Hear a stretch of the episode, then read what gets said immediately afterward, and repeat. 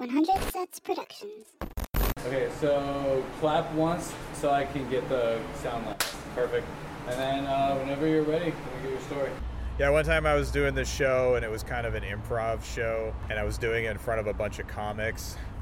So I was trying to be like vulnerable and talk about my childhood and I talked about how like my mom like slept with a bunch of dudes when I was a kid and it was made me really uncomfortable like as a kid and it was kind of weird. All these comics were like did you consider your mom's point of view? Did you consider her point of view?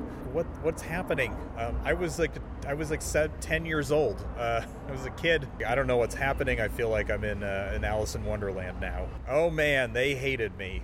Yes, I am your grandmother. Rush, Mama? Yes, I am your grandmother. Rush, Mama?